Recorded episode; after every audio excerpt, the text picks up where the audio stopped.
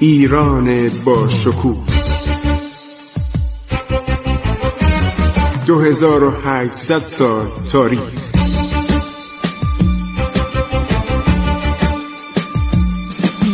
عبور از تاریخ.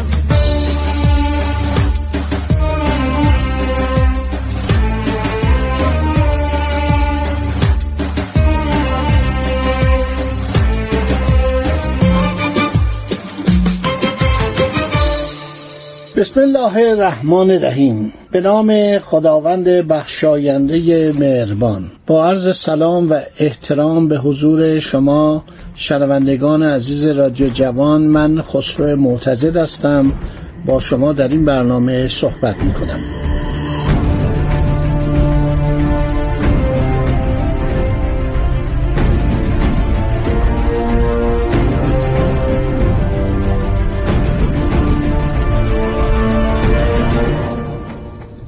داشتیم درباره اشرف افغان و مقابله او با تحماسب قلی خان یعنی همون نادر قلی افشار که سپه سالار شاه تحماس به دوم شده بود صحبت می‌کردیم. منابع زیادی در مورد این دوران هستش که من اینا رو به شما معرفی کردم. ولی یکی از بهترین منابع همون یادداشتای جانوس هانویه. جانوس هانوی ظاهرا بازرگانه ولی اطلاعاتش خیلی کامله و کتابش هم تقریبا در همون دوران عرض شود حیات نادر نوشته شده. بنابراین من فکر کنم اینجا رو باید این مطالبی که کمتر از چشم تاریخ نویسان دور مانده از روی منابع خارجی یعنی از کتاب جانوس هانوی زندگی نادرشاه این کتاب یه مزیتی داره برای اینکه نویسندش در زمان نادر میزیسته. نویسندگان ایرانی خیلی قلوف کردن. مثلا آقای محمد کاظم وقتی از نادر صحبت می‌کنه مطالبی میگه من فکر کنم ساخته خودشه. مثلا نادر رو صاحب اطلاعات وسیع تاریخ ایران می‌دونه. در یکی از مجلدات تاریخ آلمارای نادری با برادرش ابراهیم خان داره صحبت می‌کنه که ما باید چه کار کنیم؟ ابراهیم خان میگه تو خود داوطلب سلطنت نباش مگر رستم خودش سلطان ایران شد؟ اومد که کاووس که آدم جالبی هم نبود. چندین بار علیه رستم اقدام کرد. گاهی کارهایی می‌کرد که رستم رو در رنج و مشقت مینداخت همون اسارتش در جاهای مختلف در مازندران یا اینکه حوض کرد با آسمان بره. این صحبت ها همه باعث ناراحتی رستم بود. کیکاووس مقدار زیادی ناسپاس بود ولی رستم به او وفادار بود. حالا ابراهیم خان زهیر الدوله برادر نادر در زمانی که نادر می‌خواست سلطنت رو تصرف کنه او رو سعی می‌کنه باز دارد. بگه تو سردار بزرگ ایران باش مثل رستم.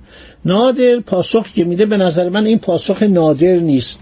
این پاسخ این معلف محترمه. یعنی مورخ تمام اطلاعات تاریخ خودشو در زبان نادر گذاشته روی زبان نادر در دهان نادر گذاشته که نادر از پیشدادیان و کیانیان و هخامنشیان و اشکانیان و ساسانیان صحبت می‌کنه. میگه اگر قرار باشه که اساس یک حکومت تغییر نکنه الان باید مثلا خانواده پیشدادیان بر ایران حکومت کنن.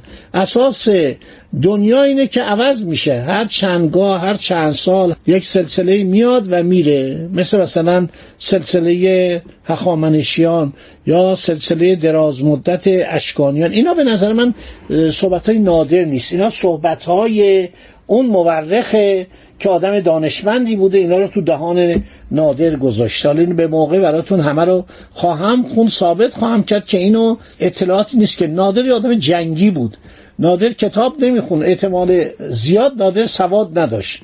ولی آدم مجربی بود سردار شجاعی بود ناپلون در مقابلش سر تعظیم خم می‌کنه.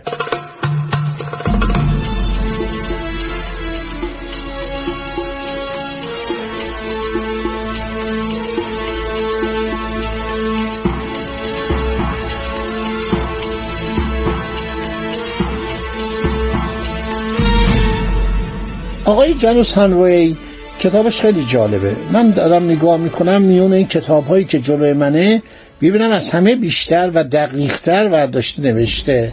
و خیلی اطلاعات ببینید شما تو تاریخ باید بگردیم پیدا کنید. مثلا یک فرستاده ای دولت فرانسه داشته این در یادداشت‌های خودش اشاره به سقوط صفویه می‌کنه اشاره به وضعیت عرض شود که اصفهان می‌کنه. اشاره به کاروانهایی که از عثمانی به ایران می اومدن اشاره به وبا و تاون اینا نکات جالبیه.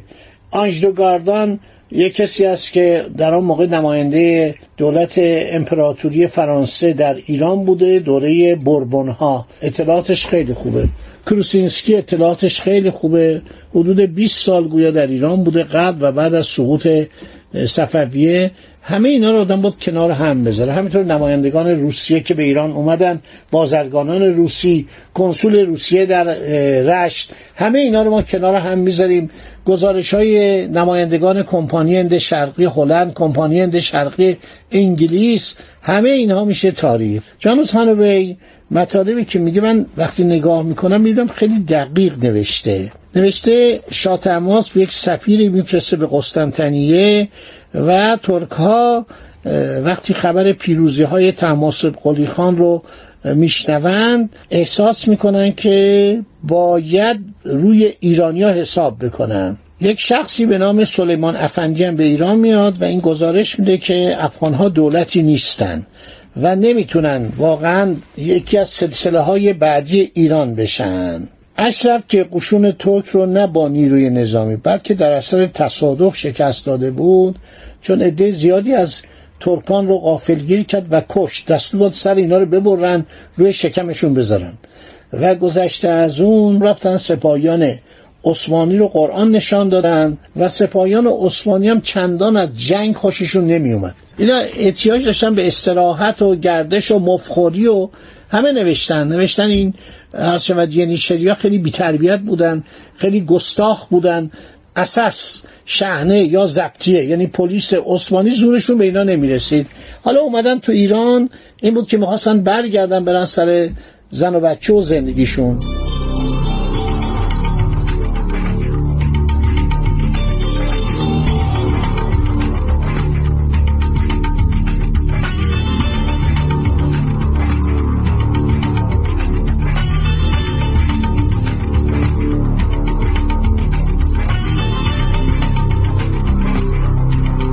ترکان عثمانی از اشرف خوششون نمی اومد ولی اشرف مانند سایر مهاجمین قلیجایی از شاتماس اصلا بیمی به خودش راه نمی‌داد. درباره او چنان با تحقیر و استهزا سخن می‌گفت که ظاهرا تصور نمی‌رفت خطری از طرف او وجود دارد. جانوس هانوی می نویسه که اشرف یزد و معاصره می‌کنه. سرانجام این شهر رو چند بار مردمش قیام کرده بودند. باعث ریخته شدن خون جمع کثیری از قلیجایی شده بودند به تصرف درآورد. ایالت کرمان نیز سر به اطاعت او نهاد. سید احمد خان نامی که با خانواده صفوی قرابتی داشت از اوضاع آشفته استفاده کرده در آن ایالت علم استقلال برافراشته بود. اشرف نیز فرصت نیافته بود که او را از آنجا با زور بیرون کند. خب باز وقت من تموم شد. اجازه بدید که در برنامه بعدی بگم این سید احمد صفوی چه کار کرد و چه بلایی بر سر اومد. اینا رو من مخصوصا می‌خوام براتون بخونم. وقتی مملکت به هم بریزه وقتی مملکت در یک آشوب و بلا قرار بگیره هر کسی به فکر عرض شود تجزیه میفته به فکر سلطنت میفته به فکر خودکامگی میفته و من به شما توصیه می‌کنم تاریخ ایران رو بخونید. واقعا تاریخ ایران عبرته. تاریخ ایران تنوعه. خدا نگهدار شما با عبور از تاریخ.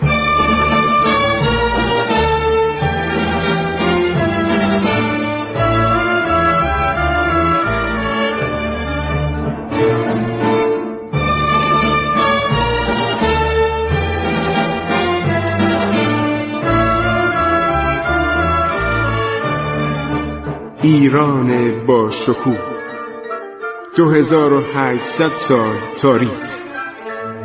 سرگذشت ایران ما به روایت خسرو معتزد.